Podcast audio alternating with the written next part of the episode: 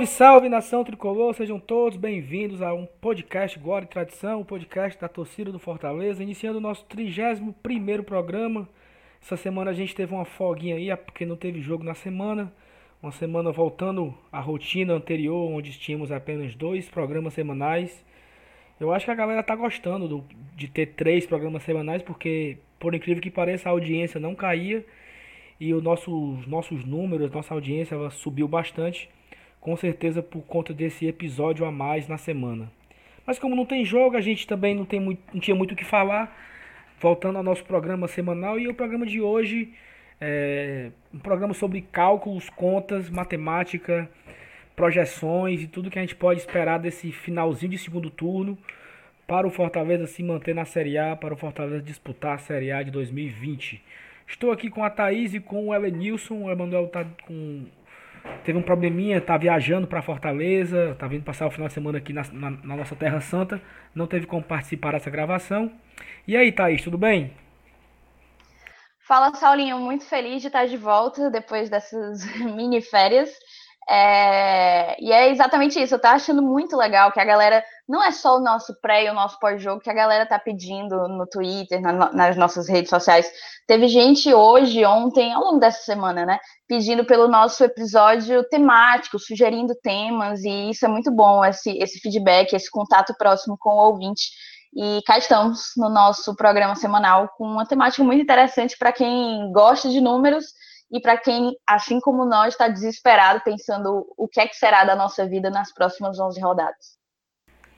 Pois é, a gente não, o que nos resta é torcer, rezar e fazer conta até o final, né, Venilson?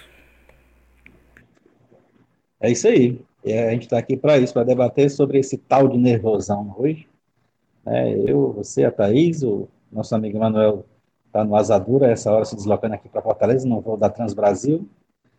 É, e aí a gente está aqui para conversar a respeito do que nos aguarda até o final desse campeonato, até chegarmos na 38ª rodada.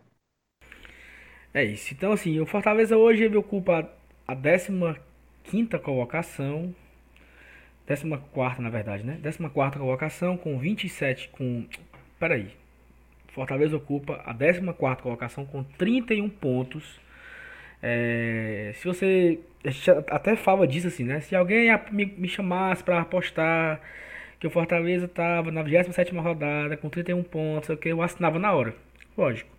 A gente se lamenta hoje por, por algumas situações que, de pontos que perdemos já, é, principalmente a derrota para o Fluminense, que machuca o coração do torcedor quando a gente lembra, quando, quando a gente se aproxima do, da zona de rebaixamento, todo mundo lembra desse jogo com o Fluminense. Mas a gente pode considerar que a nossa campanha até aqui é uma campanha mais ou menos, né? Uma campanha assim que a gente pode dizer que que tá dentro das nossas expectativas, poderia ser melhor, com certeza. Mas também não tá tão ruim assim. É, a gente primeiro vai debater sobre os últimos anos, né? De 2014, eu acho, né, Thaís? Os últimos cinco anos até 2018. Isso. A gente vai. A Thaís vai abordar agora sobre números de, de como estavam os clubes na 27 rodada de 2014 até 2018. Vai, Thaís. Então, é exatamente isso, Saulinho. Antes de entrar né, nos números, é, eu queria dividir com, contigo e com quem está ouvindo a gente essa nossa nada nada mole vida, né? É, de quem tem que fazer conta do início ao fim do campeonato. É, me surpreende um pouco quando eu vejo alguns torcedores do Fortaleza falando: nossa, é sufoco atrás de sufoco, se fosse para passar tanto sufoco não era nem para ter subido. Mas eu acho que, tipo assim, é, um dos grandes pontos positivos da, da, da, nossa torcida é o pé no chão, né? A gente sempre teve. E, e vamos continuar tendo, e é ter justamente, a gente não pode esquecer de ter o pé no chão, de que todo mundo no fundo sabia que ia ser assim. É contando, é fazendo conta do início ao fim. E, e eu sou to totalmente de acordo com o que você falou. Se alguém chegasse para mim no início do ano dizendo que a gente ia estar tá assim, eu assinava com certeza na hora. É, e sinceramente, cara, não, não acho ruim não ficar fazendo conta, é, principalmente na situação que a gente está. Pior seria se a gente estivesse fazendo conta é, desistindo já do campeonato, como devem estar os torcedores de Chapecoense e, e de Havaí, né? Mas vamos aqui para o assunto que, que trouxe a gente para essa discussão.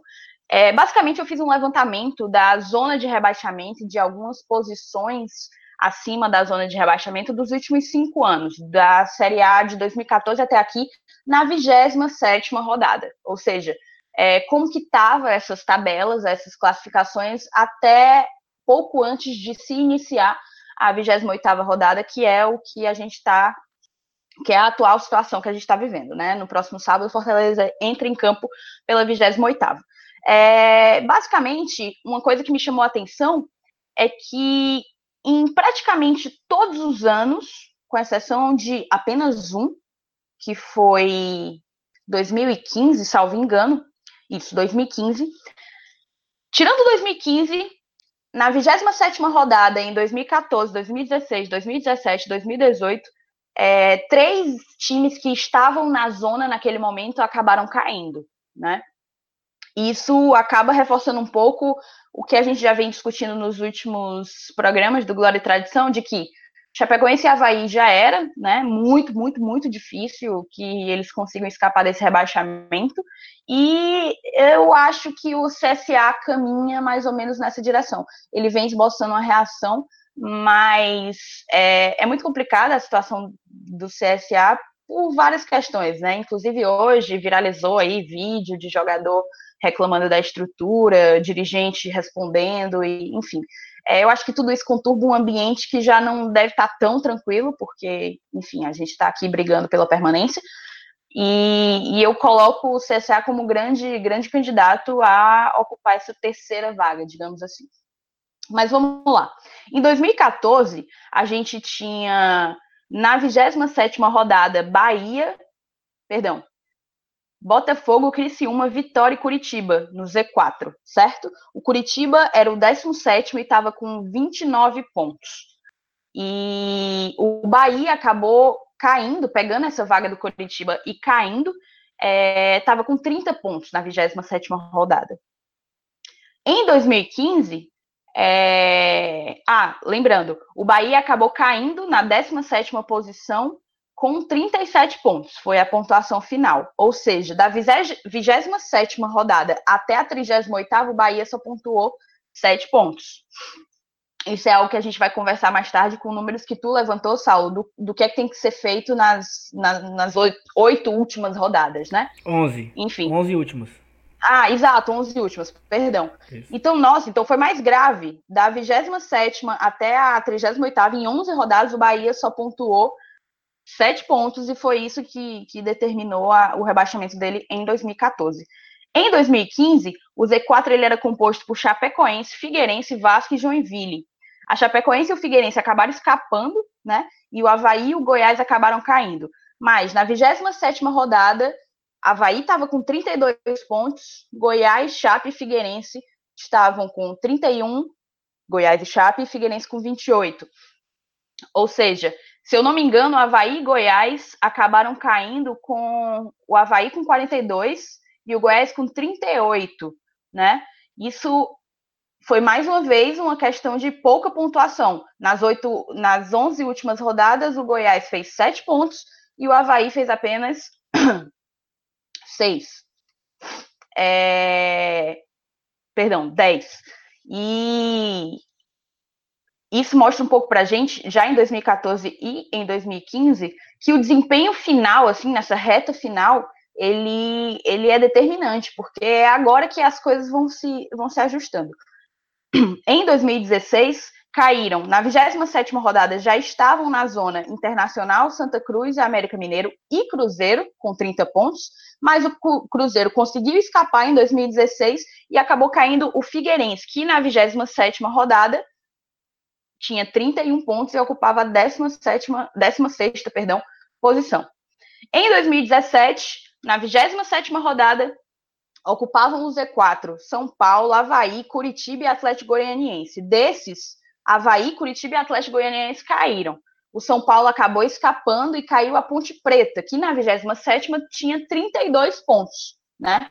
É um número até superior ao que a gente está nesse momento. Em 2018, aí, muita gente se lembra, é, ocorreu um negócio um pouco curioso, porque na 27ª rodada a gente tinha Vitória Chapecoense Esporte Paraná no Z4, Vitória com 29 pontos, mas no fim das contas acabaram sendo rebaixados Vitória, Esporte Paraná e América Mineiro, que na 27ª rodada era o 13º, estava em posição praticamente de, de classificação para a Sul-Americana. É, acaba que nesses últimos cinco anos, né, 2014, o 17º caiu com 38 pontos, em 2015, o 17º caiu com 42, em 2016, o 17º caiu com 43, em 2017, novamente, 43, em 2018 foi o esporte, caiu com 42 pontos.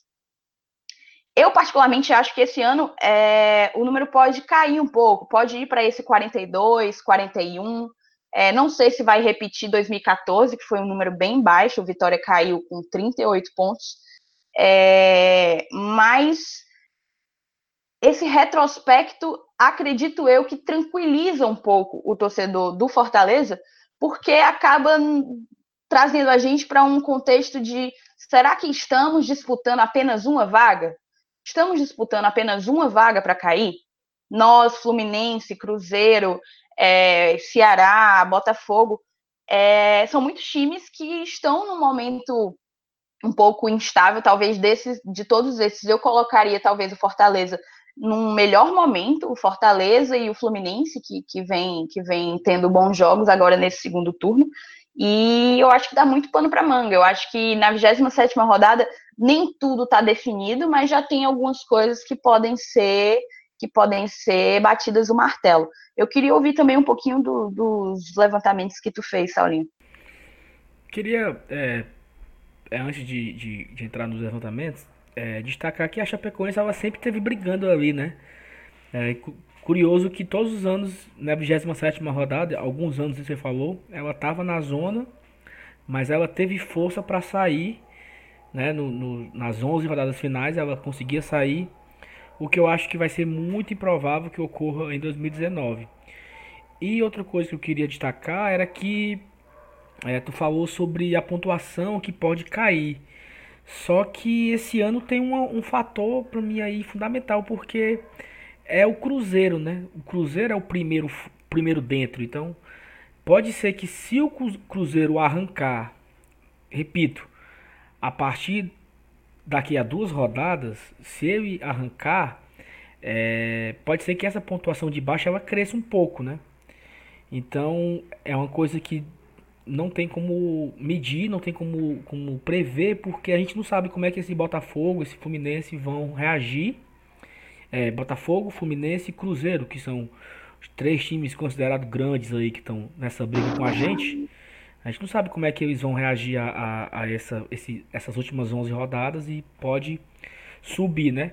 É, sobre o segundo turno, é, a gente pega aqui quem está na frente no segundo turno. Por incrível que pareça, o Fluminense tem 11 pontos no segundo turno já. O CSA tem 10. O Cruzeiro também tem 10. Isso destacando apenas esses seis times que você falou aí, né? Que seria é, CSA, é, CSA, Cruzeiro, Fluminense, Ceará, Fortaleza e Botafogo. Desses seis times, o, o Fluminense tem 11 pontos, o Bahia 10, CSA 10, Cruzeiro 10, Bahia não. Fluminense 11, CSA 10, Cruzeiro 10, Fortaleza 9 e o Ceará 7 e o Botafogo 6. Então o Botafogo ele tem o pior desempenho nesse primeiro turno. É, de 8 rodadas ele fez apenas 6 pontos. Então o Botafogo ele realmente ele vem é, caindo de rendimento. Por isso que eu acho que ele entrou nessa briga. O Botafogo, por um momento, ele não estava mais nessa briga. A gente, é, acho que no final do primeiro turno, a gente colocava o Goiás ali. O Goiás estava querendo paquerar com a zona. Só que o Goiás disparou, venceu cinco partidas seguidas, eu acho que foram quatro seguidas. E conseguiu se distanciar bastante. Hoje o CSA, hoje o Goiás, ele, para sempre ter uma ideia, o Goiás é o segundo time, é o segundo colocado do retorno. 17 pontos, incríveis 70% de aproveitamento. Então, o Goiás conseguiu fazer no início do segundo turno, em oito rodadas, uma pontuação que, por exemplo, o, o, o CSA, o, o Chapecoense e, e, e Havaí tem no turno inteiro, no campeonato inteiro. Eu queria fazer dois, duas colocações, uma sobre o Botafogo e uma sobre o Goiás. É, um, uma, uma, outra informação para a gente poder entender esse fenômeno de quão grave é essa derrocada do, do, do Botafogo é perceber que nas primeiras oito rodadas do segundo turno ele fez seis pontos, né? Você acabou de falar. E nas primeiras oito do, do primeiro, ele fez 15. Foi um, um ótimo início de, de turno, né? E tanto que ele prometia brigar por coisas maiores, só que aí as coisas foram degringolando, acabaram de demitir um técnico que tinha o elenco, né? Não, não agradou a demissão do técnico. Então, eu realmente acho que o Botafogo pode crescer aí como um, uma grande força para disputar essa última vaga da, da zona de rebaixamento. Já sobre o Goiás, a gente tinha até conversado um pouco antes de começar o, a gravar o programa. É, sim, o Goiás é inegável que o Goiás teve uma ascensão, né, digamos assim. Esse segundo turno do Goiás tem sido muito, muito bom. Mas a gente precisa destacar que dessas oito primeiras partidas do segundo turno do Goiás, seis foram confrontos diretos, né? Ao passo que o Fortaleza, por exemplo, só fez três confrontos diretos, fez a metade. Então, desses seis confrontos diretos, o, o, Goiás tem tido um desempenho muito bom. Isso, assim, apesar de, de indicar que ele vai pegar times mais pedreira, times da parte de cima da tabela daqui para frente, também mostra um bom desempenho dele nos confrontos diretos. E quem ganha dos confrontos diretos, a tendência é, é permanecer, né? A não ser que, enfim, é, tenha um desempenho muito, muito, muito pífio é, diante do, dos outros adversários. Mas até o momento, nesse segundo turno, o Goiás ganhou do Ceará, do Cruzeiro, do CSA e do Fluminense. Só aí foram 12 pontos e ganhou mais um pontinho empatando com a Chape, perdeu apenas para o Botafogo. A tendência é que agora, eu não sei se o Goiás vai ter ritmo, vai ter é, fôlego para manter esse bom desempenho, porque agora vem Flamengo, vem Palmeiras, vem, enfim, Grêmio, que agora perdendo a, a semifinal vai, vai ter que conseguir a, a vaga na Libertadores é, de alguma forma e vai vir com força máxima. Então, vamos ver como que vai ser essa, esse restante de Série A para o Goiás, né? E colocar o Evanilson na conversa, que tá meio cavado, tá meio caboado. E aí, Evanilson, o que, é que você, você tem a destacar aí desse Botafogo, esse, desse, desse Goiás aí? Eu acho que o, o, o, Goiás, eu acho que ele tá fora da nossa conversa. É, essa questão dele ter ganho os confrontos diretos, principalmente os, o credencia para isso. Isso é um fator bom, por, é, porque a gente também está na mesma toada, sabe? Se você olhar a zona de rebaixamento atual, os integrantes, né? A gente tem 100% de aproveitamento contra eles. Né? São cinco jogos, cinco vitórias.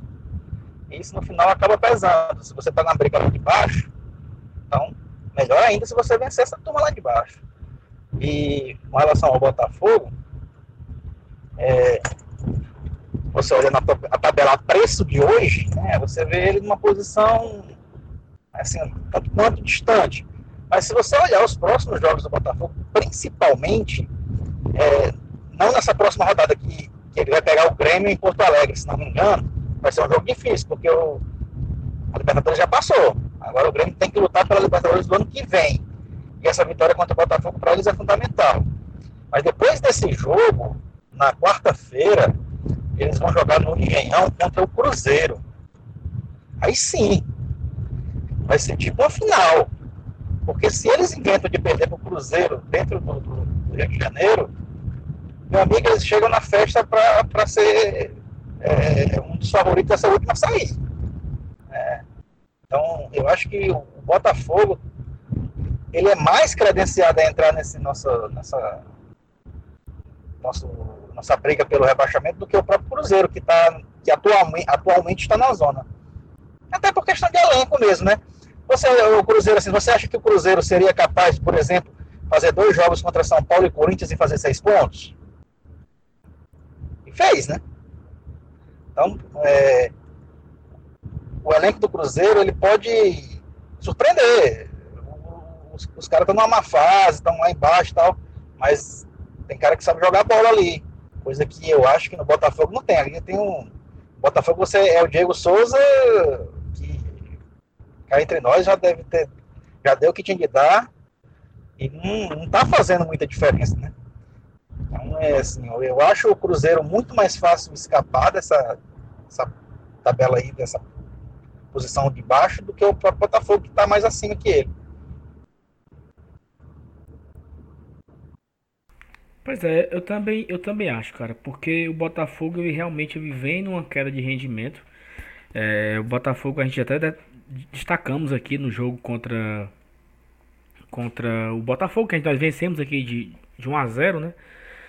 Até o gol contra lá, que deu pro Jackson e tal. Onde o Botafogo fez uma partida pífia. O Botafogo é, não veio para jogar. É, e o Botafogo tinha empatado com o Ceará da mesma forma. Um jogo é, que o Botafogo não veio para jogar. O Botafogo veio para tocar bola. Uma posse de bola que a gente falou que era uma posse de bola que não tinha nenhum objetivo, apenas passar o tempo e e ele vem jogando assim, até mesmo com agora com o novo treinador, com o Valentim. O time deu uma melhorada. Eu, eu assisti o último jogo do, do Botafogo, né? Que ele venceu é, a, a, o CSA, não foi? De 2 a 1 um. E assim, o, o, Botafogo deu sorte porque quando o CSA empatou, no lance seguinte ele, fez o 2 a 1 um. Então, aquele jogo era importante ter sido um empate para segurar o Botafogo, mas o Botafogo demonstra uma fraqueza realmente assim não sei, sabe? É, eu, só não, eu só não acho que eles não vieram para não jogar aqui. Eu acho que eles jogaram e deram o máximo de si. É, Mas é aquilo ali mesmo. É, aí, eu, aí, eu, aí eu, não, eu não tenho a certeza se realmente foi o máximo, sabe? Porque foi um jogo muito. Cara, o, o Botafogo não mudou praticamente o time do, do Campeonato Carioca e, e nem na Taça Guanabara, nem na Taça Rio, ele conseguiu ficar entre os quatro. Um campeonato que é disputado por quatro times. Ele ficou fora das duas semifinais. Taça Guanabara e Taça Rio. É, eu, eu, eu, eu, eu É um time muito, muito limitado. Eu concordo com o que a, com que a Thaís falou, porque eu, bota, eu lembro quando a gente começou o campeonato, o podcast não existia ainda, todo mundo colocava o Botafogo como número um, assim, olha, se tem um time grande que vai brigar para não cair, é o Botafogo. Exatamente por essa questão, porque ele, ele saiu cedo do Carioca, é, ele não conseguiu a classificação no Carioca, eu acho que ele tinha sido também eliminado na Copa do Brasil, ou era na Sul-Americana, não lembro, que foi aquele, aquela triste cena lá do, do, do Zé Ricardo chegando no aeroporto e tal, e, e, e a, torcida, a torcida gritando com ele. Então, é, eu, eu, não lembro se esse jogo era uma, uma volta da Sul-Americana ou da Copa do Brasil, aí eu não, não, vou, me, não vou recordar. Mas o Botafogo teve aí um, uns 30 dias de, de, de, de pré-temporada, chegou o Barroca o time se organizou, o Botafogo começou o campeonato razoavelmente bem, venceu Fortaleza, venceu Bahia. É, como o Thais falou, ele fez 15 pontos em 8 jogos.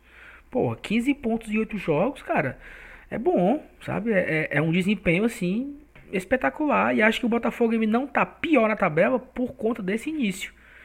Porque ele teve um início muito bom, conseguiu, conseguiu uma pontuação bem elevada quando o campeonato foi ficando mais difícil, ele deu essa queda, até por conta da, da falta de qualidade, da falta de, de, elenco. É um time que conta, como o, o falou, o Diego Souza é o principal jogador do time. O Cícero é o principal jogador do time. Claro que ele tem alguns destaques individuais, tem o João Paulo, é, ele tem ali um ótimo goleiro, mas é um time limitado que, que deve brigar até o final nesse Buruçu aí, né? E alguma coisa a falar desse time? Eu posso falar aqui do, do, das próximas 11 rodadas que nós vamos ter. Mande braço. Então vamos lá. É, a gente fechou. Eu acho que falar do, do nervosão, né? Para quem. Se você caiu de paraquedas agora, o nervosão realmente é aquele campeonato mais emocionante da Série A. É aquele campeonato que a gente briga para não cair e é carinhosamente apelidado de nervosão. E para o nervosão, eu acredito que tem oito times, onde dois desses oito times já estão com a vida resolvida e devem jogar a Série B 2020, que seria Havaí e CSA. Falando agora do, desses seis times restantes, Chape. Chapecoense e Havaí, quer dizer, né? É, falando desses seis times restantes que estão aí no, na briga, é, claro que o Cruzeiro não era para estar tá aqui. Porque o Cruzeiro, quando começou o campeonato, ele não não não não fazia parte desse desse fuzuê aqui. Que, quem estava, por exemplo, era o Vasco, o Goiás, né? E esses dois times eles estão numa situação mais confortável hoje E que por enquanto esses dois times não estão mais aqui no Nervosão e o Cruzeiro por enquanto ainda está. Eu sempre falei disso, que eu tenho medo de contar com o Cruzeiro, porque uma hora ele arranca e fudeu para quem está contando que ele vai cair. Mas o Cruzeiro ainda está. Então desses seis times, né? Fortaleza, Ceará, Botafogo, Fluminense, CSA e Cruzeiro. Primeira curiosidade. Faltam 11 jogos para acabar o campeonato, né? 27ª rodada. Sábado, Fortaleza vai enfrentar o Cruzeiro na 28ª. E a partir desse jogo do Cruzeiro vai ficar faltando 11 jogos. Contando com o jogo do Cruzeiro, vão ficar faltando 11 jogos para acabar o campeonato. Eu fiz um levantamento aqui sobre o primeiro turno. Como, como foi o desempenho desses seis clubes nas, nas 11 últimas rodadas do primeiro turno? Exatamente para ter uma noção de pontuação, uma noção de desempenho. E por incrível que pareça, o Fortaleza fez mais pontos entre esses seis. Fortaleza conseguiu 15 pontos em 11 jogos. Ele venceu 4 partidas, empatou 3 e perdeu outras 4. O Ceará fez 12 pontos, o Botafogo fez 12 pontos, o Fluminense fez 11, CSA e Cruzeiro fez 10 pontos. Então, a gente pode observar, nas 8 primeiras rodadas, o Botafogo fez 15. Nas últimas 11, o Botafogo fez 12. Então, assim, é, olha a queda de rendimento que o Botafogo teve de uma virada. Não é a metade do turno, porque a metade do turno seria na décima rodada ou na nona rodada que você faz a, metade. Mas de 8 ele fez 15, com 11 ele fez apenas 12. Né? Então o Botafogo ele vem caindo, não é de agora, não é do segundo turno. E aí, é, analisando jogo a jogo, o, o falar do Fortaleza especificamente, os demais a gente pode analisar só por cima. Fortaleza nas oito primeiras rodadas, Fortaleza fez 7 pontos. 29,17% de aproveitamento. É, foram rodadas difíceis, né, onde o Fortaleza conquistou a vitória contra o Atlético Paranaense, a vitória contra a Chapecoense e o empate contra o Vasco. Foram o que nós conseguimos, foi o que nós conseguimos aí nessas oito primeiras rodadas. É, vale lembrar também que Fortaleza jogou esses oito primeiros jogos com várias vezes o time misturado, é, porque o Fortaleza estava no meio da Copa do Nordeste, ali, semifinal e final de Copa do Nordeste, então ele deu uma poupada, deu uma segurada alguns atletas. É, eu até falou no programa com o Carter, né, sobre a Copa do Nordeste, quando ele perguntou se o Fortaleza comemorou, se teve carreata e tal. Não deu tempo a gente fazer carreata, porque Fortaleza jogou com o Botafogo da Paraíba no meio da semana. No sábado ele pegou o Flamengo, na quarta-feira o Atlético Paranaense e no outro sábado o Grêmio. Então foram três derrotas seguidas aí é, após a conquista da Copa do Nordeste. Que quando o Fortaleza voltou para Fortaleza, já estava todo mundo com raiva porque o time estava ali beijando a zona de, já estava na zona de abaixamento até. Quando ele perdeu para o Grêmio, Fortaleza chegou a ficar em 17 lugar com apenas 7 pontos conquistados. Só que a partir daí o Fortaleza deu uma, uma crescida de desempenho, né, fazendo 15 pontos. Ele venceu duas partidas seguidas, que foi a única vez que o Fortaleza conseguiu isso no campeonato, onde ele venceu o Cruzeiro e Havaí. Claro que teve uma pausa no meio disso, né? Ele venceu o Cruzeiro na última partida antes da Copa América e venceu o Havaí na volta da Copa América. Ele empatou com o Atlético Mineiro, aquela partida que o Juninho fez o gol contra e o Fortaleza empatou heroicamente. E aí ele perde duas seguidas para Corinthians e Ceará. Venceu o CSA fora de casa, o jogo lá com o. Como é que tá o nome dele? Marconde ou Marcondes? Marcone ou Marcondes? É Marcone, macho. Vou te, falar, vou te botar Mar... pra escrever o nome do cara umas 10 vezes aí Marcone, pra ver se tá certo. Tá certo, Marcone. O Marcone, o invicto. É, e aí ele perdeu. 100% de aproveitamento. 100% de aproveitamento, exatamente.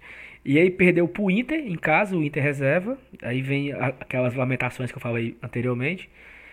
E consegue aquele empate absurdamente cagado contra o Santos de 3 a 3 Vence o Goiás. Perde para o Fluminense, mais um jogo que a gente lamenta, esse Fluminense e Inter.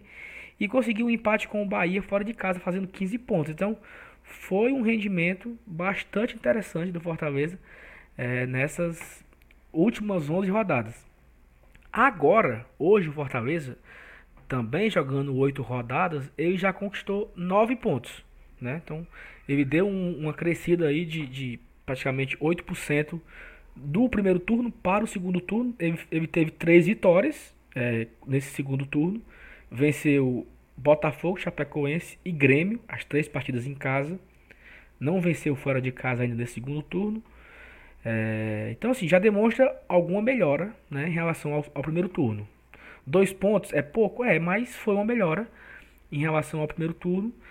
E, assim, segundo a estatística, né, se a gente apelar aqui para os nossos amigos lá da UFMG, que eles fazem as probabilidades de rebaixamento e tal, a pontuação para ter apenas 2% de queda seria 45 pontos. 44 pontos seriam 7% de, de chance de, de ser rebaixado com 44 pontos. Utilizando os 45, os famosos 45 pontos, faltam apenas 14 hoje. Né? Então, se o Fortaleza repetir o desempenho que ele teve nas últimas 11 rodadas do primeiro turno, ele já escapa, já faz 46. Porque ele fez 15, né?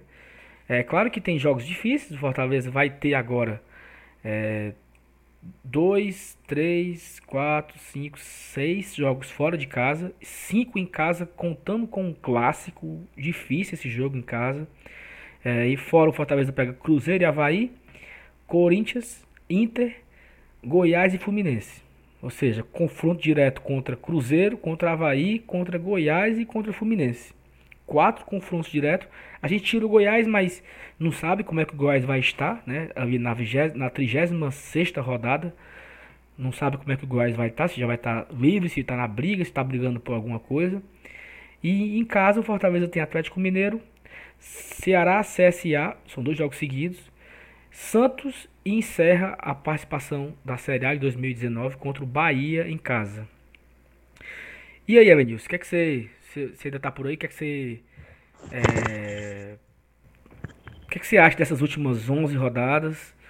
O que é que a gente tem a esperar a partir desse é, próximo jogo do Cruzeiro? Né? É, eu, eu, eu não sou muito afeito à estatística, não, não gosto não de probabilidade, estatística. É, porque eu, eu, eu, acho que é porque eu sou matemático, né? Eu, não sei se vocês sabem, eu fiz matemática na UES. Então, assim, eu não. A estatística, a probabilidade, para mim, não é matemática. A matemática é exata e a estatística, a probabilidade é hoje, não é amanhã. Então, tudo que a gente está analisando hoje, basta um diabo de uma zebra para botar tudo a perder. Então, assim, a preço de hoje, né? Vamos falar de novo isso, a gente vê. É, eu vejo um, um um, horizonte até interessante para a gente, né? Assim, se acontecer tudo de acordo, como dizem as estatísticas e as probabilidades. Mas mais do que isso, é, eu, eu, me baseio no, no futebol jogado. Né? Então, nosso time, o, time do Fortaleza, principalmente depois da volta do Rogério, é, ele, ele apresenta um futebol, cara, num, que não tem cara de rebaixamento. Não tem. A gente, a gente vê um time que que tem assim a passa até pra gente assim uma certa uma certa alegria de jogar, né? Não é aquele time, pô, cara, parece que tá a gente tá jogando, os caras estão jogando por obrigação e tal. Então isso é o que mais me alenta, então mais mais me dá expectativa. É, a gente passou agora por uma sequência pesada, né? igual como foi no primeiro turno. Eu acho que a gente passou bem. Inclusive, a gente fez até, acho que até um ponto a mais, ou foi dois a mais do que a gente fez no primeiro turno, né, nessa sequência? Dois, dois pontos a mais. Dois, a, dois pontos a mais, então a gente ainda foi até um pouco melhor. Então, cara, eu acho que, é, mesmo levando em consideração aquela questão de que na reta final, a turma lá de baixo que tá com a corda no pescoço dá o gás e acaba conquistando uns pontos impossíveis, né? Aquelas vitórias é, memoráveis que ninguém, ninguém espera e, e que acaba muitas vezes elevando elevando a média de pontuação, né? Porque a, a, a, média, a linha de corte, ela vem, numa, ela vem num, num patamar. Mas geralmente, quando ela chega na reta final, ela dá aquela uma subidinha. Né? A zona de rebaixamento vem subindo um ponto a cada rodada. Mais ou menos essa média. Mas só que na, nas, nas últimas rodadas, às vezes, ela sobe dois. Né? Então, é na hora que o pessoal dá o gás para tentar o último suspiro, o último. Né, pra, a última tentativa de, de, de se socorrer, de não morrer e, e, levando tudo isso em consideração, é, eu acho que a gente tem uma sequência interessante no final. A gente vai fazer o último jogo em casa com o Bahia, talvez com a vida decidida. Isso, isso também vai pesar muito. Se, se, Deus o livre, a gente chegar na última rodada, velho, precisando de resultado, né? Então é, é, um dos fatores que a gente tem que pesar. Tá? é decidir em casa contra um adversário que provavelmente já está com a vida decidida. É, eu não quero chegar na última rodada tendo que, que, ganhar, mas se Deus o livre acontecer isso, vamos para o jogo e, e, e, não, é um, não é um cenário tão desesperador por conta do, da, da, situação do adversário. É, fazer é, um jogo, por exemplo, fora de casa, num confronto direto, é meio, é, seria muito complicado, independente do adversário. Que a última rodada é que. Se, se na reta final já acontecem uns resultados imprevisíveis, na última rodada, então, é que é danado para acontecer certas marmotas. Então, eu prefiro chegar já com, com 2020 decidido antes da 38ª rodada. Claro, né? Querer é uma coisa, né? Vamos, vamos, vamos ver se dá certo. Mas, assim, cara, eu... É, do jeito que tá a situação, a perspectiva, eu, eu vejo com bons olhos. Eu acho que, e, principalmente, como eu já disse, pelo futebol jogado, a gente tem grande chance de escapar, de ser um dos que vai escapar. E eu saliento, cara, é, eu acho que já tem três vagas decididas. Além de você ter citado a e Chapecoense, que você falou que no Nervosão já estão com praticamente já a fatura liquidada, mas assim, o, o CSA matematicamente ainda tem boas chances. Mas, cara, se tu olhar a tabela do CSA nos próximos jogos, eu acho que, coitado, velho. Eu acho que não, não, não, dura muito tempo também nessa situação aí de, de diferente de Havaí e Chapecoense, não. Não, não só o CSA, como também o Botafogo. É, são, são é, pois é, o Botafogo eu já tinha citado, né? Mas eh, o CSA ainda não. Só, só uma curiosidade aqui que tu falou, né? Que, que hoje, assim, a, a pontuação do Fluminense, por exemplo, ele tem 29 pontos, é o primeiro time fora da zona. É, em proporção, né, se a, gente, se a gente. Como é que a gente calcula isso? Se são 27 rodadas, a gente multiplica por 3, que vai dar é, 27 vezes 3. Vai dar. Dá 81. 81. Se eu dividir a pontuação do Fluminense por 81, ele me dá 35,8 pontos.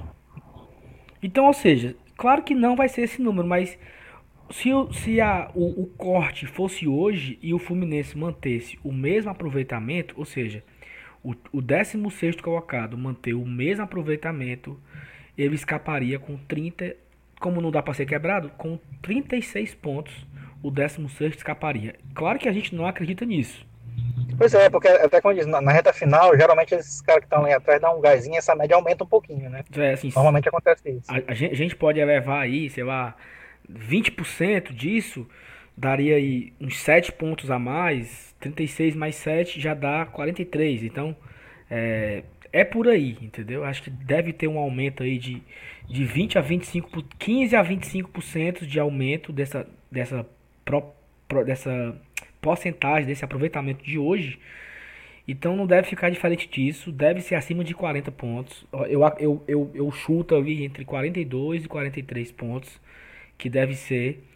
E, mas o Fortaleza tem que buscar esses 14 pontos. Esses 14, 15 pontos para garantir com folga, como tu disse, Avenil. A gente não seria assim. É, quem me conhece sabe que eu não gosto do gol do Cassiano. Olha, olha a besteira que eu vou falar agora aqui. Mas, cara, eu preferia ter vencido de 1 a 0 o gol do Sobralense.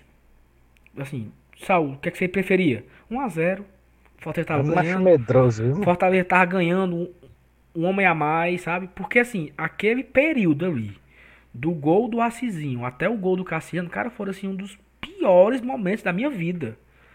Foram assim, uma, foi uma tristeza tão surreal que eu preferia ter vencido essa porra de 1 a 0 Sabe? Então, assim, claro que hoje, ah, hoje, sabendo o que aconteceu, é legal. Tem música, tem festa, tem a zoeira, tem o simbolismo do 47 é, e tudo isso que, que é legal também, né? Tem duas músicas, um, um, um, o negócio é tão grandioso que tem duas músicas para esse jogo. Mas eu preferi ter vencido de 1x0 o gol do Sobralense. Poderia ser só o chapéu do Sobralense, até o João Marcos levou, não vai ter penta, vai tomar no cu vovô. Pronto, acabava a música aí. Não tinha Cassiano, não tinha 47, não, mas assim, eu, claro que eu preferia que o Fortaleza viesse pegar esse Bahia aqui na última rodada, já estando classificado, já estando decidido a vida dele, ou é 15, 14, não pega mais, é só festa. Vamos fazer um mosaico, Série A 2020 e tal. Mas a gente não pode escolher, a gente não tem como é, definir nada disso, né? E, e, eu não acredito, não. Acho que o Fortaleza vai até o final ali nesse, nesse desespero. Né, Thaís? E aí? O que é que você acrescenta? Amiga, é basicamente isso. Acho que a essa altura do programa o, o, o nosso ouvinte deve estar com a cabeça já saindo fumaça de tantos números e cálculos. Mas eu acho assim, é, a gente está concorrendo com gente que deve estar com um ambiente um pouco mais conturbado do que o nosso. É, a gente está com um técnico que, querendo ou não, apesar da saída, é, da rápida saída, foi ele quem montou esse time, é ele quem sabe as ferramentas que ele tem à sua disposição. Então eu acho que se o ambiente do Fortaleza ele exala um pouco de estabilidade, eu acho que esse é o nome. A gente tem que fazer uma reta final de competição minimamente estável, minimamente estável, é, repetindo talvez é, resultados do primeiro turno. É, eu só não repetiria, na verdade, tem dois confrontos chave para mim que, que dirão muito da nossa sobre a nossa permanência ou não, que para mim são os jogos de sábado contra o Cruzeiro e contra o Fluminense. Para mim são dois jogos que a gente precisa necessariamente ganhar. É, abriria mão de uma vitória, por exemplo, a gente empatou com o Santos no, no, no primeiro turno, né? Eu abriria mão, eu aceitaria de bom grado uma derrota para o Santos no segundo, se alguém me garantisse que vamos vencer do Cruzeiro e do Fluminense. Para mim são dois confrontos chave nesse, nessa reta final de segundo turno. Mas assim, ainda, e... tem, ainda tem um clássico, né? Eu acho que... Não, tem o clássico, sim, mas aí é que tá. O clássico. Não, o clássico é muito chave, mas clássico é clássico. É, é, um, é muito imprevisível. para mim, muito mais imprevisível do que um Fortaleza e Cruzeiro, Fortaleza e Fluminense. Eu, sinceramente, não teria como dizer, óbvio, vou sempre apostar no Fortaleza, mas é, clássico é aquela coisa, você acabou de dizer todo o sufoco que você passou. É sufoco do início ao fim, e, e sim, se vencermos o clássico, talvez seja no, o clássico é anterior ao Fluminense, inclusive, né? É, se vencermos o clássico, talvez ali a gente chegue assim, coloque um pezinho na, na Série A de 2020. A ver. Ó, oh, eu queria aqui só falar rapidinho a sequência dos próximos seis jogos do CSA e Botafogo. Bem rápido. O CSA vai pegar o Flamengo fora, Corinthians em casa, Atlético Paranaense e Grêmio fora, Botafogo em casa, não, Vasco em casa e o Fortaleza fora. Cara, esses seis jogos do CSA, no primeiro turno, ele fez dois pontos. No primeiro turno você investe, né? Ele pegou o Flamengo em casa, que foi em Brasília. O Corinthians fora perdeu. O Atlético Paranaense em casa perdeu. O Grêmio em casa perdeu. Ele pegou o Vasco fora, empatou. E pegou o Fortaleza em casa e perdeu. Então, assim, se o, CSA fez dois pontos nesses seis jogos, eu não, eu não sei se ele faz algo diferente disso nesse segundo turno, não. Então, eu acho que a vida do CSA ela tá bem difícil por conta dessa sequência. E assim, a sete. Eu, eu, falei os seis, né? Depois ele pega o Fluminense em casa, aí ele sai pega o Cruzeiro fora, aí ele pega o Bahia em casa. Então assim, porra, ele não tem uma, uma folguinha, é uma sequência de uma lapada atrás da outra, uma dificuldade atrás da outra. E o Botafogo é no mesmo time. O Botafogo pega o Grêmio fora. Não sei, eu não sei como é que esse Grêmio vem, né? O, o tamanho da ressaca que esse Grêmio vem para esse jogo. Mas ele pega o Grêmio fora, o Cruzeiro em casa, o Santos fora, Flamengo e Havaí em casa, ele tem uma foguinha aí com o Havaí, e pega o Atlético Paranaense fora. Então, o, o, o Botafogo, no primeiro turno, desses seis jogos, ele fez sete pontos. Eu não sei se ele faz isso tudo, não, nesses próximos seis jogos. Sete pontos foi muito. Eu acho que ele não faz essa ruma de pontos. Então, é, como o Elenilson destacou aqui, esses dois talvez sejam os principais assim candidatos que a gente pode colocar ali é, uma queda, eu também acredito que o CSA vai ser difícil ele, ele conseguir escapar, principalmente com essa sequência difícil que ele vai ter.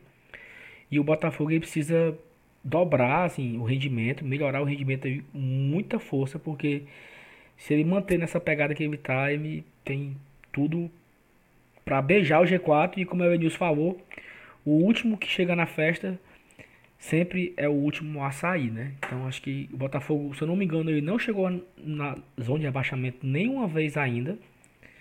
É, mas se ele chegar, acho que ele, ele chega e ele fica os pés dentro e não sai mais não. E que mais? Vamos torcer para isso e para uma campanha tranquila nas próximas 11 rodadas para a gente, que a gente não tenha tantos piripaques e ataques cardíacos no Castelão. E bora para esse pré-jogo de Cruzeiro e Fortaleza. É. Será que se a gente. É, uma, uma derrota para o Cruzeiro não seria aliviada com uma vitória contra o Havaí e contra o Galo, não? Seis pontinhos nos próximos três jogos? Acho que seria todo Contra o Havaí eu não acharia legal, porque a gente já ganhou no primeiro turno, então ganhar no segundo acho que daria uma boa vantagem para a gente. Mas é... talvez, talvez. Eu, não, eu, eu prefiro vencer do Cruzeiro e perder para o Galo, porque o Cruzeiro está abaixo da gente, né? Sim, claro. Não, mas assim, é claro, Evanilson, que se, se o Fortaleza fizer seis pontos em nove pontos, se, se nessa minha projeção aqui ficam faltando 15, ele já conseguiu é... Mais de quase 40%, né? Não. Não, 6 de 15, ele, cons... é, ele conseguiu 40%. Pô. 30... É, é, exatamente. Então, é, assim, eu, eu, eu, aceito, viu? Se. se ó, vai perder pro Cruzeiro, mas ganha de Havaí Atlético Mineiro, eu pego. Agora sim, porque eu, eu estou conformado que o Cruzeiro não vai cair eu estou conformado que o Cruzeiro vai conseguir escapar. Porque, como a Elis falou, eu acho que a chance pro Cruzeiro era ele ter perdido para São Paulo e, e Corinthians, sabe? Se ele perde esses. O Cruzeiro fez seis pontos nos últimos dois jogos. O Cruzeiro hoje, ele tem. Pra, você ver como, como o Cruzeiro estava complicado. O Cruzeiro tem 28 pontos, continua nas, na zona. Venceu as, du, as duas últimas partidas. Se ele tivesse perdido, ele estava com 22. Ele tava com 20. Ele tava morto. Se ele tivesse perdido para São Paulo e Corinthians, ele estaria a 7 pontos do Fluminense. Ele tava morto. Ele tava morto. Então, assim, já venceu duas. Essa sequência de vitórias vai ser interrompida. Se Deus quiser, sábado. Mas, assim, eu não acredito que o Cruzeiro vai cair mais, entendeu? Ele, ele mostrou força de um time que não vai cair. Então eu tenho que torcer quem tá por ali. Fluminense, Ceará, Botafogo, quem vai ser o, o, o, quarto escolhido, né? E para mim o Cruzeiro não é ele. Então, é, vencer o Cruzeiro seria interessante porque deixaria ele atrás da gente por mais tempo. Ótimo. Mas, se o Fortaleza fizer nessa sequência de três jogos aí, seis pontos contra Havaí e Atlético Mineiro, tá ótimo. Tá ótimo. Depois nós pegamos o Corinthians fora e o Clássico. E aí, assim, se a gente for assim, seis pontos a cada nove disputado, o Fortaleza faz dos próximos 11, ele vai fazer 6, 12, 18. Não, 6 a cada 9 disputados é bem mais do que a gente precisa. ele vai fazer 18, 21 pontos mais ou menos. Então, é, isso aí é campanha é, Libertadores, né? Mas assim, eu, eu aceitava, Benilson. Mas assim, vamos, vamos falar um pouco desse Cruzeiro também. É, o Fortaleza embarcou na tarde e noite desta quinta-feira para Belo Horizonte. A novidade é que o Romarinho foi junto. Né? Tinha uma dúvida que o Romarinho iria ou não, mas ele foi. É, e aí eu acho que a, a, notícia triste da tarde, né? A gente até falou disso aqui. É que o Ederson não foi inscrito para a Série A. Eu não, eu não sei o que aconteceu, não sei o motivo, não, não fui atrás de apurar essa informação, mas o Ederson tá fora da Série A 2020, 19, só pode jogar no Cearense, né, de 2020. Mas e aí, Thaís, esse Cruzeiro aí, o que, que você. O que é que você conhece? Pois é, falando, falando antes de entrar no Cruzeiro, falando do Ederson, é, a gente não tem nenhum, nenhuma resposta, nenhum posicionamento do clube, né, do porquê que o Ederson não foi inscrito. O que eu vi foi algumas trocas de tweets entre a ouvidoria e alguns torcedores, e a ouvidoria comentou que o Ederson não foi inscrito porque vinha de grave lesão, né? Algo como, tipo, era imprevisível ele ficar bom a tempo de ainda jogar o, o Campeonato Brasileiro e, e, enfim, acabaria ocupando uma vaga que poderia ser preenchida, sei lá, deve ter sido preenchida por alguém da base. É, só que, assim, intimamente eu acho que, na verdade, houve uma falha de comunicação aí, que a gente comeu bola mesmo, porque esse discurso de tipo, ninguém imaginava que ele ficaria bom, é, ele vai um pouco de encontro a algumas co coletivas do Rogério, que já tinha explanado para a imprensa que contava com, com a, a participação do Ederson, né? Com a, o momento em que o Ederson estaria à disposição. O próprio presidente Marcelo Paes, numa, numa das entrevistas que ele deu, ele colocou o Ederson como opção de centroavante na época. Ele tinha colocado o André Luiz, o Wellington Paulista, o André Luiz, o Chiesa e tinha colocado um quarto centroavante, o Ederson, é, como assim, membro do elenco, né? A gente já está com um bom elenco, camisa 9, temos quatro que podem atuar na função. Então eu acho que realmente a gente meio que comeu bola nesse aspecto. Falando do Cruzeiro, nas últimas cinco partidas foram duas vitórias e três empates, né? No caso, é, seis, nove pontos, nove pontos de 15 disputados. E é um bom desempenho para o que o Cruzeiro vinha fazendo. Você mesmo acabou de comentar que ele foi meio, né? Ele meio que ressurgiu das cinzas, né? Até o momento foram 28 pontos conquistados. Ele é o 17, o primeiro do Z4. E ele tem um, um bom aproveitamento como mandante, né? Até o momento são cinco vitórias, quatro empates e quatro derrotas, 48,7% de aproveitamento como mandante.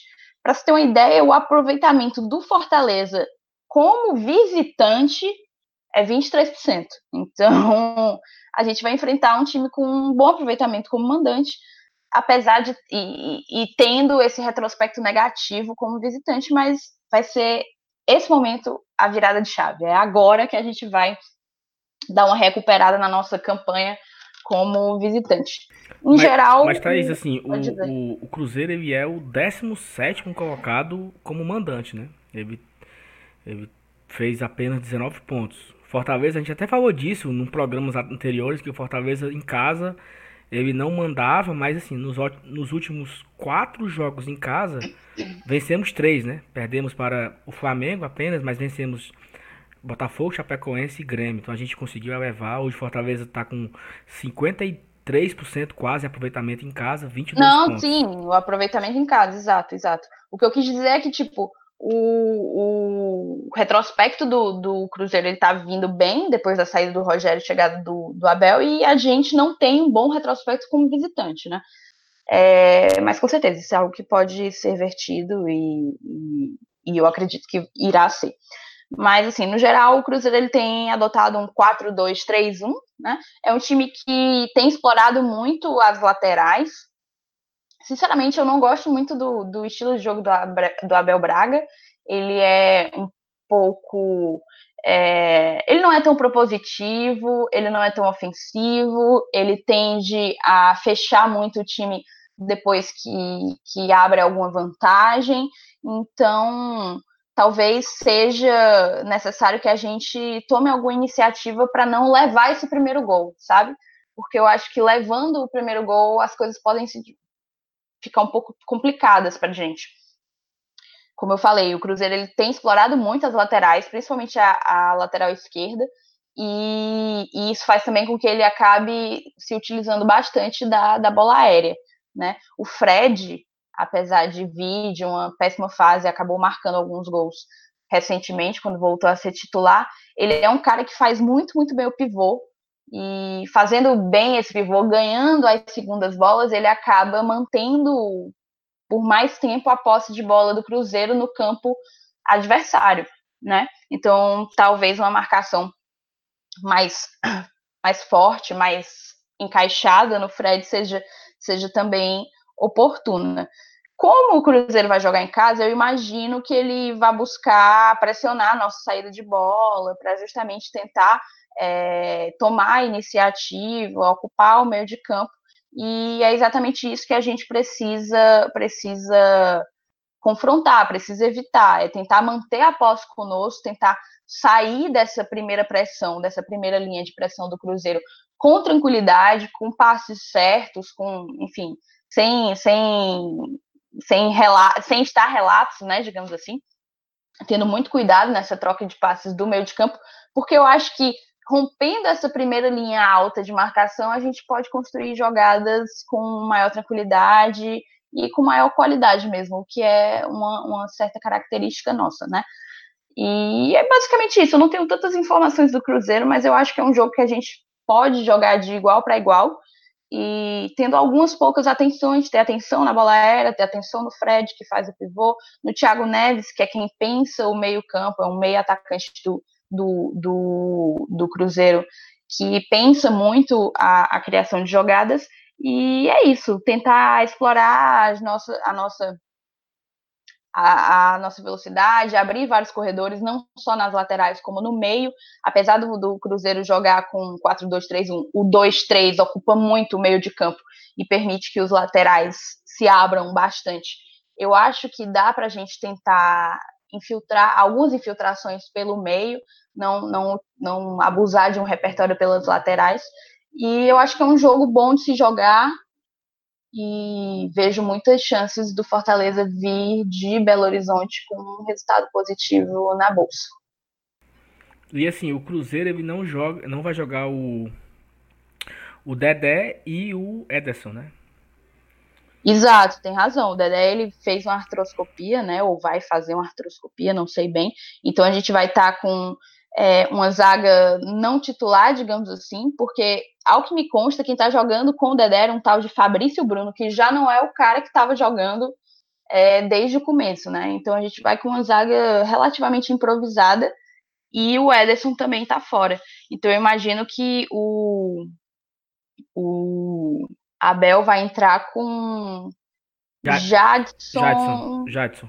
É, o Jadson, exato. E o zagueiro reserva é o tal de Kaká. Kaká, parece. É, eu não conheço. Aí, assim, a, o Globo Esporte, ele tá dando aqui o provável time do Cruzeiro, né? Fábio, Orejuela, Fabrício, Bruno e Kaká. E Egídio na lateral esquerda. Os dois volantes, Henrique e Jadson. E aí o, o, o, trio, o quarteto ofensivo aí do Cruzeiro, que o 3-1 seria Robinho, Thiago Neves e David. E o Fred de centroavante, camisa 9. Porque parece que o Pedro Rocha também não não está confirmado. Tá machucado, tá eu machucado acho. machucado ainda, parece. E o Fortaleza deve ser o Fortaleza que iniciou a partida contra o Grêmio. Não, não, não sei se vai ter surpresa, deve ser. Talvez o Tinga volte. Acho que o Tinga deve voltar para essa partida. Então eu aposto em Felipe Alves, Tinga, Quinteiro, Paulão, Carlinhos, Juninho, Felipe, é, Edinho, Romarinho, o Everton Paulista e Oswaldo. Acho que o Rogério não vai mudar, o time é esse, não tem por que mudar. Assim, né? Calma aí, tem por que mudar sim. Tem por que mudar sim, tem por que mudar, exatamente. tem por que mudar sim. Tem que tirar o Edinho. Não, sim, mas assim, é, pensando na cabeça do Rogério. Na cabeça dele não tem por que mudar, porque venceu. Então, eu também tiraria. Eu, agora sim, eu não me surpreenderia, né, se aparecesse aí no meio desse bolo aí o Nenê Bonilha. Eu não sei se tirando um dos atacantes ou entrando no lugar de um dos volantes. Eu não sei, mas eu não me surpreenderia. É, eu gostei muito da mudança do que o Rogério né, tirou e o Felipe. Pra... Acabou que o Nenê Bonilha ficou um pouco mais recuado. Depois ele colocou. Eu nem lembro mais quem foi que entrou contra o Marlon. O Marlon, mas isso, o. Só que acho que o Marlon é bom pra, pra dar essa, essa segurada no final, né? E também entrou o Chiesa. Eu, eu tava querendo lembrar do outro, era o Chiesa. Não sei, não sei. Acho que deve. Não sei. acho que a única surpresa que o Rogério pode fazer é o Bonilha entrar. Ou para ser um terceiro homem de meio campo, liberar mais o Juninho ou o Felipe, eu não sei. Ou é, um dos dois, né? Que se ele colocar o Bonilha no meio campo para ser o terceiro homem, ele vai tirar dos atacantes. Se ele tirar um dos volantes, né? Juninho e Felipe seriam iriam para o banco de reserva. É, não sei, a gente não sabe, o Fortaleza não, não treina, é, o treino não é filmado, ninguém sabe como é que o Fortaleza treina, etc. Já viajou hoje, quinta-feira. Estamos gravando o programa aqui nessa quinta-feira, 24 de outubro. É, o time só vai jogar no sábado, às 9h30 do sábado de 26. Então o Fortaleza deve fazer um treino amanhã na capital mineira e se preparar para o jogo desse sábado. No mais, é isso. Mais alguma coisa a destacar? A gente pode encerrar o nosso programa por hoje? Acho que é isso. A gente. Eu coloquei hoje. O Glória e Tradição colocou um, um tweet pedindo pauta, né? Pedindo ajuda de pauta, e a gente teve um, umas sugestões bem legais. É, queria dar essa devolutiva para nossa audiência de que a gente vai debater e vai discutir cada um, é, colocar na nossa filinha de pautas. Muito obrigado pela ajuda. Perfeito. E assim, uma coisa que a gente precisa se acostumar a fazer no início do programa, e eu não faço, deixo para fazer para o, por último, que é pedir para você seguir a gente no Twitter, no Instagram. Eu devo fazer isso no primeiro no começo do programa, acabo esquecendo. O é... Dudu ouvindo a gente deve pensar isso toda hora, deve ficar puto. É. E assim, também queria dar uma, uma devolutiva a respeito do nosso sorteio, né? Fizemos aqui o sorteio de um óculos da ferrovia. Queria agradecer é, a pessoa do Estênio, que nos cedeu esse brinde pra gente fazer o sorteio. E também agradecer a Ferrovia, né, que cedeu esse óculos para o Fortaleza e veio cair na nossa mão. É, a, a, vencedora foi a NET, ela venceu, ela venceu o sorteio. É, tenho que combinar com ela se você é o filho da NET, que certamente torce Fortaleza. Ela me disse que os filhos dela torcem Fortaleza. E tá ouvindo a gente, a gente precisa marcar essa entrega o mais rápido possível. Talvez no próximo jogo, seria interessante. Mas a gente vê isso no Instagram, me, me manda mensagem lá pra gente combinar. É, e é isso. Acho que a gente pode encerrar, né? Elenilson, ok? Tudo certo?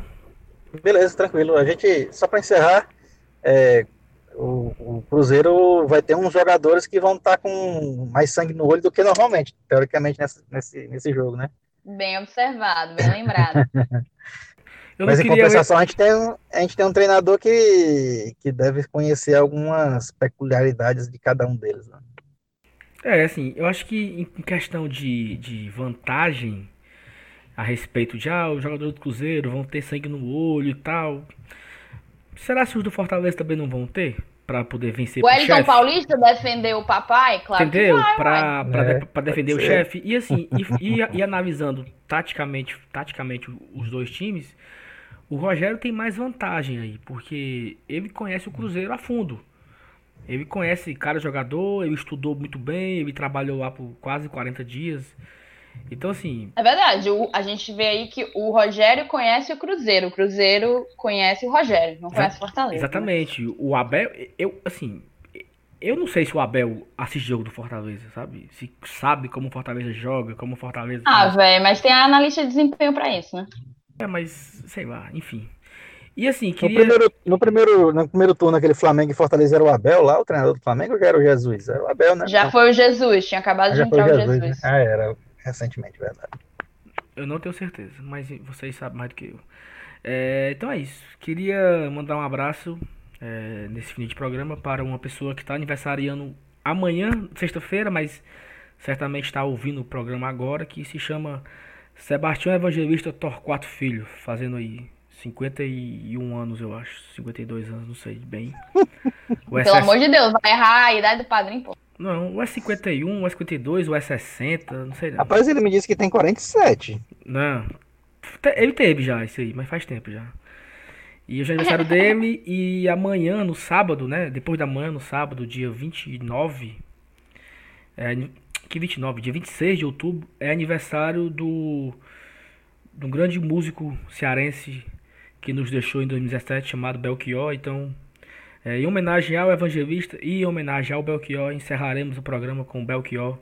Você já está ouvindo aí no, na sua. Eu falando, já está começando a música a tocar e eu estou atrapalhando a música, então é isso. Será que pessoal. o Belchior era torcedor do Leão? Será? Não sei, nunca saberemos. Valeu, pessoal. Obrigado a todos que nos ouviram até aqui. Fica, fiquem com Deus. Até a próxima. Até o nosso pós-jogo de Cruzeiro. E quem sabe pós-jogo de vitória. Beijos. Valeu. Valeu. Beijo, beijo. Saudações tricolores. Eu sou apenas um rapaz latino-americano sem dinheiro no banco, sem parentes importantes e vindo do interior mas trago essa é uma canção do rádio em que um antigo compositor baiano me dizia: tudo é divino, tudo é maravilhoso. Mas trago de cabeça uma canção do rádio em que um antigo compositor baiano me dizia: tudo é divino, tudo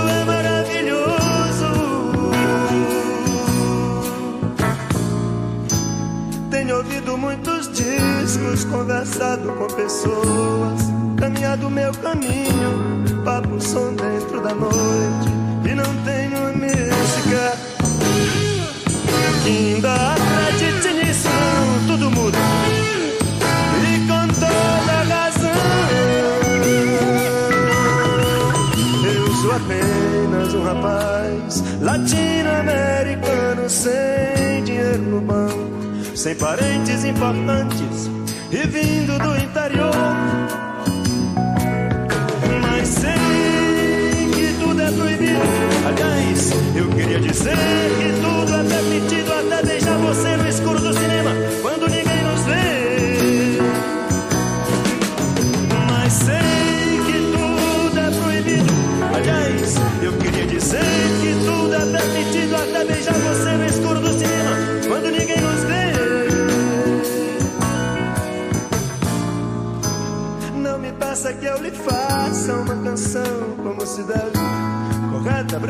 Suave, muito limpa, muito leve. Sons, palavras, são navalhas.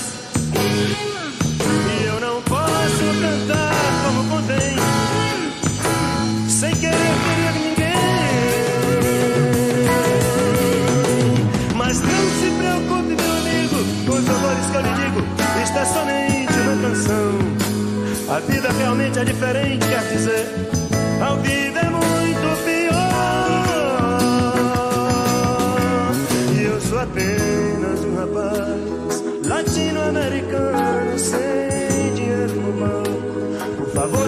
a arma no salão. Eu sou apenas um cantor.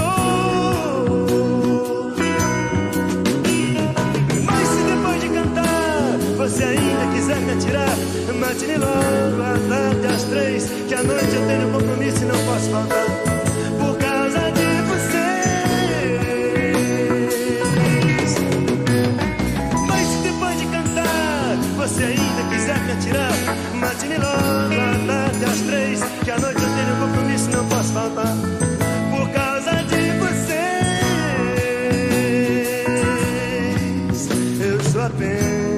Rapaz latino-americano sem dinheiro no banco, sem parentes importantes e vindo do interior.